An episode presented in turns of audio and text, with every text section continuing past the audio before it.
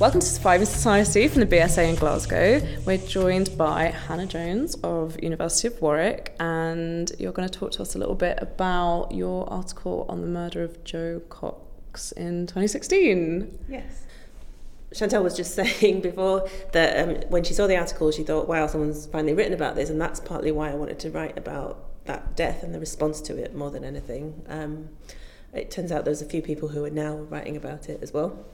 Um, really? Okay. For the same reason that it hadn't okay. been written about, but um, I wanted to see why this hadn't had the response you would expect, that a member of parliament was killed, politically assassinated, and it was at the time of the Brexit referendum, of course, so there was lots of news, but still it seemed a really significant moment. And the more I started thinking about it, the more I started thinking about how she had been represented. She had been, a murder had been remembered, but as a wife and a mother, like principally as a young woman of potential, and even close friend sociologists' immediate reaction was, oh, her poor children, which is of course a human reaction. She wasn't killed because of those things. She was killed because she was a politician, and because she was seen as an anti-racist, and because she was a woman.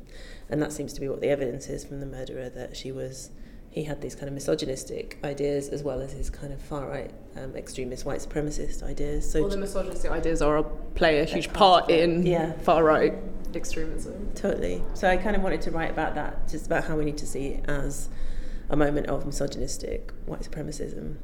And uh, I, was, I was just saying to Hannah, I was saying about how, how important I thought the article was, that it seemed like the lack of discussion around the reasons why she was murdered was silent within the media, but also within the academy as well. Like, we're sociologists, like so many of us claim to be doing anti-racist work, and we're not talking about this hugely significant death that is so rooted in racism and white supremacy. So when I started looking at it, and, and how I understood it was, how the reaction was it the reaction to that murder was consistent with how the state and the government treat whiteness or white supremacy. It's something separate to them. So this is a random individual that has no continuity with the mainstream. He's just a crazy person yeah. who holds these crazy views. But if they make the opposite, there needs to be a discussion that maybe there's something wrong with how we term white supremacy. Maybe there is something wrong, and they, no one's willing to have that discussion. And this is part of the whole thing. And even with the kind of prescription of National Action and all these groups, it's saying it's something separate to the mainstream. Mm. So liberals can't be racist. We're not racist, none of us are. And that's the problem. Yeah, we had a long chat with Aaron Winter about this mm. yesterday, about how the far right gets used by mainstream sort of liberal politicians and media to kind of like uh, as a kind of useful tool to be like, oh well, you know, we've got to have right-wing policies because, you know, we've got to sort of appease this yeah. group yeah, of people, of voters, of people. Definitely around immigration, that's been explicit, right? That's Tony Blair said it this week. Mm-hmm. Again, I was really trying to get at that idea you were t- saying, Tisa, so that this idea that white supremacy is outside is not the way to look at this. It, we've got to look at how it's part of our everyday. And I think part of the reason it was was hard for me as well to write about and to know how to go into this is that it was a white woman who was murdered in a what is a question of racist murder. Like, she was murdered because she was seen as anti-racist, she was seen as welcoming to migrants. Her politics probably a lot of us here would have critiqued while she was alive because they were very liberal politics, but so there's a hard thing to like still keep that in the conversation too, yeah. and to recognise the grief, the real grief, that she's a real person, which we can often forget when we're talking about real people in the kind of news stories anyway, very much yeah. so when it's an individual. So writing about her husband's reaction and stuff is really hard, mm. I think. And yeah, it's complicated as well because, I don't know, the other thing that came up in the media was stuff about his behaviour at work. I don't know, it seems really hard to talk about like the different ways in which misogyny is like part of that yeah. story. I mean, I tried to, I left that out. I think that's not part of the conversation about why her death matters. No, but in terms of the way the media presents it, mm. like... I think what was really, really stood out to me, that I think you sort of did address in the article and that was in the media, is the reactions that sort of dehumanise her in relation to white supremacy. So what I mean by that is politicians after her death saying, don't let the left politicise this. Mm. And I give the example of Grenfell, politicians saying, we can't politicise this moment. So do, do you know what I mean? Like, it's so, I can't believe that that is the rhetoric people use, but that is what happened, like this dehumanising of people because they essentially are against this white supremacy. And it's interesting you brought in Grenfell, because I'm now writing a book which starts with Jo Cox and also talks about Grenfell and other things about... The reactions the, are sim- very similar, I would say, yeah. I think the kind of silencing of a political answer, and it's deliberate ignorance, it's ignoring, but well, you have to have a story. It's a form of politics, right? Of yes, being like... Yes. It's very memorable to me how, like, Nigel Farage and people like that, like they were kind of like, okay, we'll have like a minute's silence. Yeah, like don't let Jo Cox derail this campaign. Yeah, and they were like, oh, we'll have a day. Was it how many days did they have of non-campaigning? Was it like a weekend or something? Yeah, the, well, it was at the moment they had a week left till Brexit, but I think it was stopping the campaigning isn't necessarily the right thing. But the other part of the article was this More In Common campaign, which is a nice sentiment. Again, hard to write about why you shouldn't leave it at having more in common and picnics, and actually grieving and some of those connections are important, but by doing that you deep you take out the power. We're still mm. not talking about white supremacy. But, yeah. yeah. What I think is an interesting thing is that I think a lot of white people don't understand that there's a, there is a thing called white supremacy. Mm. For them it's a default setting which is whiteness. So when someone kills in the name of white supremacy, it almost seems like, well, I didn't think there was a thing, but there's people out there willing to die for it, so there must be a thing. But you're not aware of it. So it's a degree of int- introspection that white people never had to have, because you're the default setting. So now you're thinking, people are killing in my name, but for what? But they because don't see it. It's, exactly, they don't exactly, see it as killing in their exactly, name. Exactly, they don't. That's, it's a madman. It's a madman. He's got mental health issues. So, and But that, yeah. so that, that level of introspection, you've never had to think of it really, especially if you're a liberal, because you think, well, it doesn't really exist. But it does exist. They also were constantly killing in the name of white supremacy. Mm, of course. Um, but it was not necessarily named as that. Whereas he named it, and that was confronting, is a word that keeps coming up. It's like, yeah. well, we're going to have to confront it. Like, I think that um, it is too hard, and mm. that's one reason why people don't want to engage. And that's one reason why More In Common and mm. Blairism and all of that kind of stuff has traction, because people think, well, no one's going to want to talk about difficult stuff. But you can see that they do. Yeah, yeah. But the thing is, so. is like I don't know, it has traction, it doesn't, because like it makes me think More In Common sounds a bit like Stronger In, or like, you know, like the um, Rain campaign, and also like the was it it was Hillary Clinton's or something like Stronger Together. Together, yeah. And like the emptiness of those phrases, like obviously, like you could talk forever about like why Remain failed or why Hillary Clinton didn't win, but there's something about those campaigns using these very kind of bland sort of blanket statements and being very wary of taking on what would be seen as like a more politicized stance. Yeah. Like saying like, no, I'm standing up to like white supremacy, I'm standing up to racism, I'm standing like... I would slightly disagree there, because I would say those are politicized sure, stances. Sure. I guess, but, but they're seen, they're somehow seen as not so much. Yeah. I just, I just think from when I've spoken to people, like extreme people, mm. what I what I always find refreshing is that they're willing to they're willing to just say it, mm. and I know where I know where I stand. So I've met people up in Scotland who would, like I, I said to people on the podcast, one of the first guys I met when I moved up here, he said, "I vote B N P. I don't like black people, and I hate Muslims." And I was like, well, "That's a lot. That's a lot." In the first month, it's a lot. But and then. It, from that from that basis, we could we could start a dialogue, and we end up becoming good friends. Right.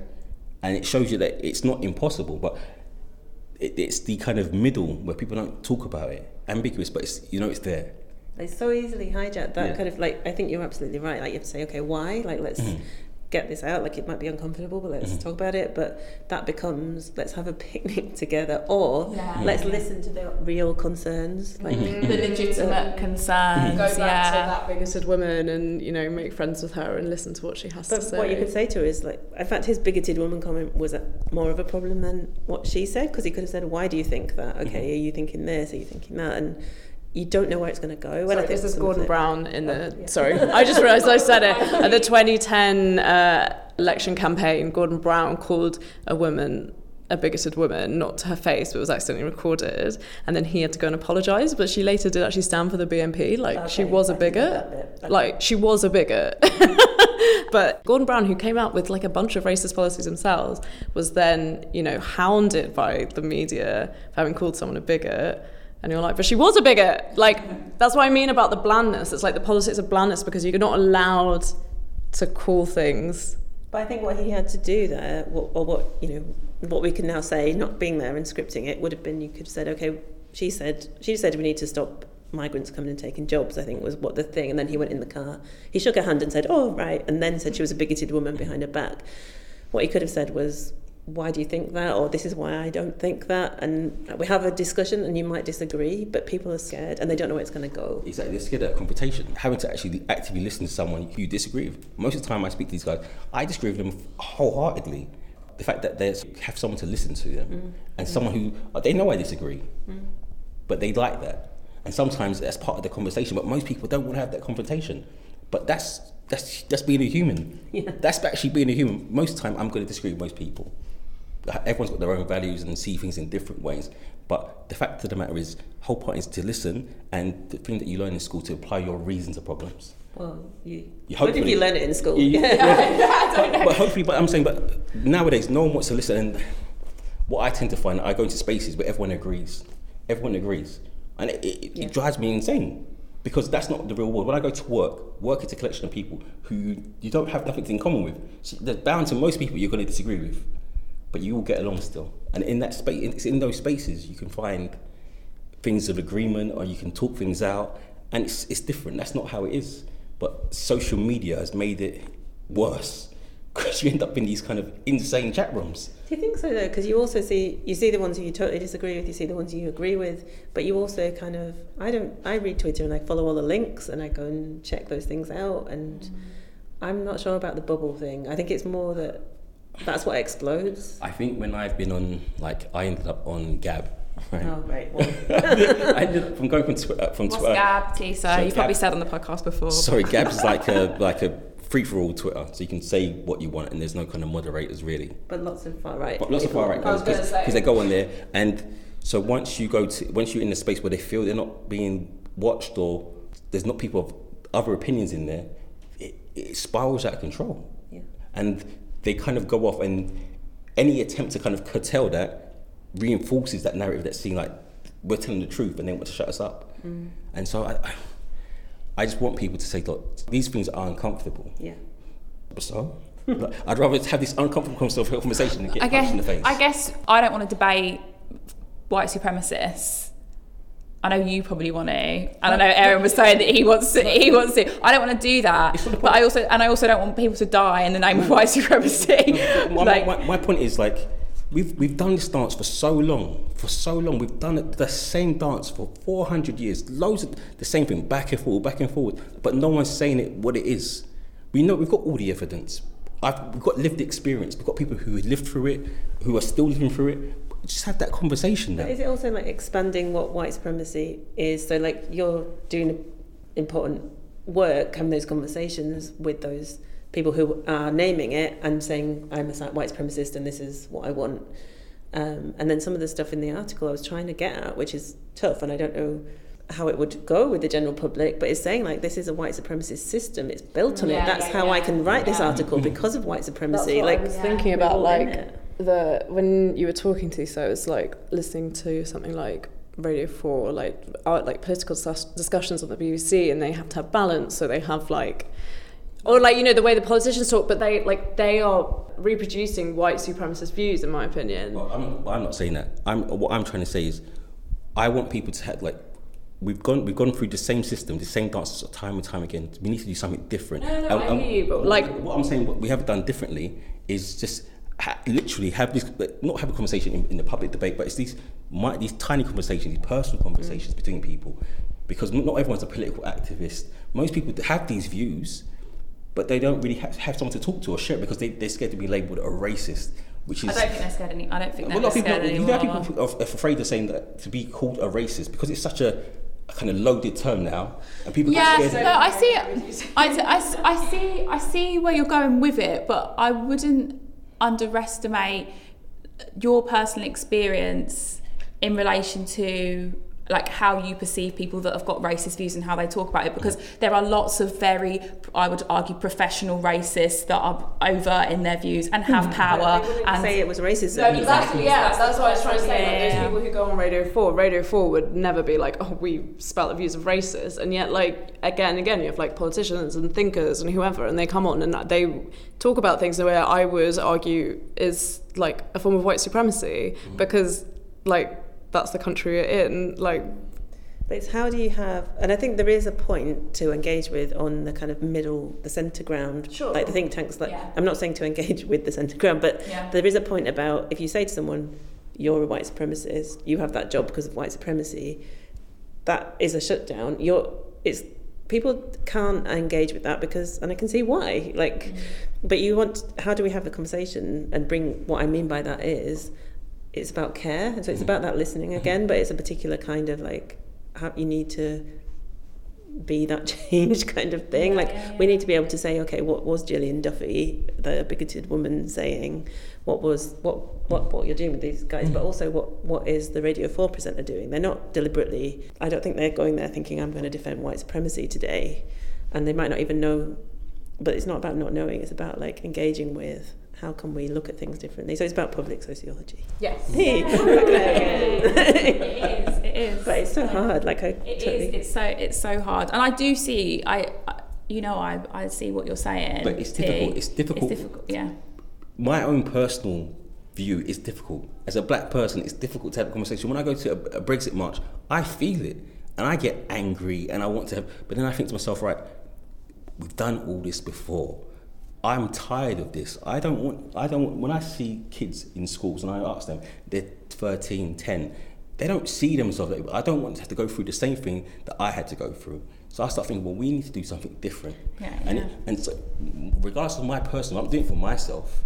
Yeah, so I would say to you, just in respect to that, and I totally agree with what you're saying, perhaps we have to focus on those with more power and how we unravel their, discuss white supremacy with them. So those that have got the power, those that are middle class, politicians, whatever, the public, doing the public sociology. So although I think I think it's important to listen to people, I think in order to get change, we've got to, we've got to try and... Yeah, it's, I, the, the approach you take is definitely multi-layered, and yeah. it's not it's not a single, at a single site you do this, you do that. Mm.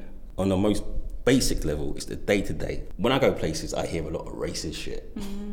I hear a lot of sexist shit. And sometimes, and for a long time, I didn't say a word. Mm. And now I will say, I will, if I can, I will say, well, why did you say that? Yeah. And you challenge that person, and so they don't expect that. No one expects to explain their behaviour. Mm-hmm. It's like speaking to a child. When you say, child, well, why? The child's like horrified. Why are you asking me why? I just did it. Mm-hmm. No, you didn't. There was a reason why you did it. Mm-hmm. And sometimes it's getting to think differently. Sometimes you, you don't get anywhere. So when I speak to my friends, he, he for example, a gay guy came to the gym, mm. and he was so rude to this guy, and he thought it was banter. But I said to him, why did you say that? I said, could you imagine someone done to your, to your son? Mm. And he was like, no. But that, but then again, that sort of misogyny, homophobia and whatever, that is what is like integral to white supremacy as well. Like, I know, but it's, but it's so, having, but I'm saying the point is having that ability to just challenge someone. It's not even a bad way. If yeah. you know, it's, and it's uncomfortable. It's uncomfortable for me. But if you don't do but the that, fact that you had to, the fact that you had to say to him, I know, but, imagine if it was your son. Like that's. I know, but, but I'm trying to say, but imagine yeah. someone treated with just just for being himself. Yeah. He did nothing to you. It's just himself. Mm. But if we don't do that, if, we, if we're all silent, we're, we we consent to it. We're just. We're letting things carry on. Is it about like having lots of different levels? So there's yeah. like the everyday stuff that's confronting, like asking people to think, mm-hmm. and then there's what Chantel's saying about like how do you address the kind of wider conversation? And it's not like either or. Mm-hmm. Just yeah. do all of it. Like, yeah. go in, everyone. Yeah. yeah, and also like doing what you're able to do. Like yeah. you can't always ask people. Why did you say that? And you can't always be right either. No, like that's also not, a thing yeah. people are scared of getting it wrong, and yeah. so don't do anything or don't speak, and yeah. sometimes like do your best and you'll get it wrong sometimes, yeah. and I'm really aware of that, doing that. But um, yeah I think some academics maybe should be more aware of sometimes getting things wrong. Especially when we're using like categories and stuff, I think we have to be more sort of reflexive in that, in when we're describing people. That? I mean, class categories, racialised yeah. categories, like Like, I think it's good to reflect on the imperfect nature of, yeah, defining populations. Mm. Um, yeah.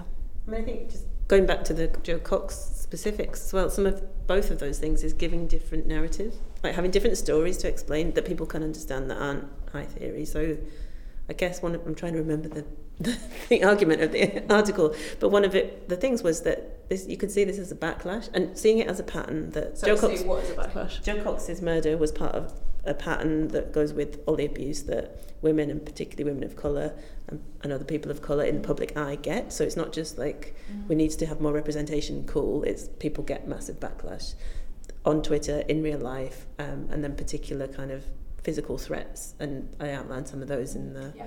article. So um, the recent National Action threats against an M P and people have gone to prison for the murder at Finsbury Park Mosque, which was aimed at Jeremy Corbyn initially yeah. as a someone who's not a woman or a person of colour, but someone who's seen as supporting mm. those groups. And Sadiq Khan has all sorts of stuff. So all of that is a backlash against advances that have been made in women and people of colour and feminists and anti-racists getting some kind of authority within the system of white capitalist, misogynist, white supremacy, yeah.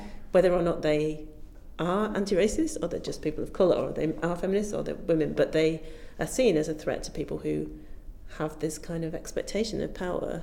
It's been a kind of form of reform and moderation mm-hmm. to keep people within the system, but some of this is a back... So that's another way of understanding it. So people can kind of see... I think it might be a way of understanding that you could explain, talk through with someone who had mm-hmm. the time, rather than going in, this is white supremacy and you're a white supremacist and we're all white supremacists. Mm-hmm. That's quite hard to take. Yeah. But... Um, it takes some time, and mm-hmm. where are the spaces? So some of them are every day, and some of them are like getting a politician who will buy into that and work out how to say it. But that's a job for your podcast. Yes, it's all done to us. Um, you've been listening to Surviving Society from the B S A. This is our last podcast. Sorry, our editor's cheering. Um, thank you for joining us. How many episodes have we done? thirteen. We've done thirteen episodes. That's brilliant. Over three days. Over three days. So get ready for some good content. Hopefully some good anti-racist podcasting. Or if they listen to this last... I hope you've enjoyed some good anti-racist podcasting. Because it's been sick. Thanks, guys. Thanks for having me. Thanks, Anna. Thank you. Thank you. Thank you.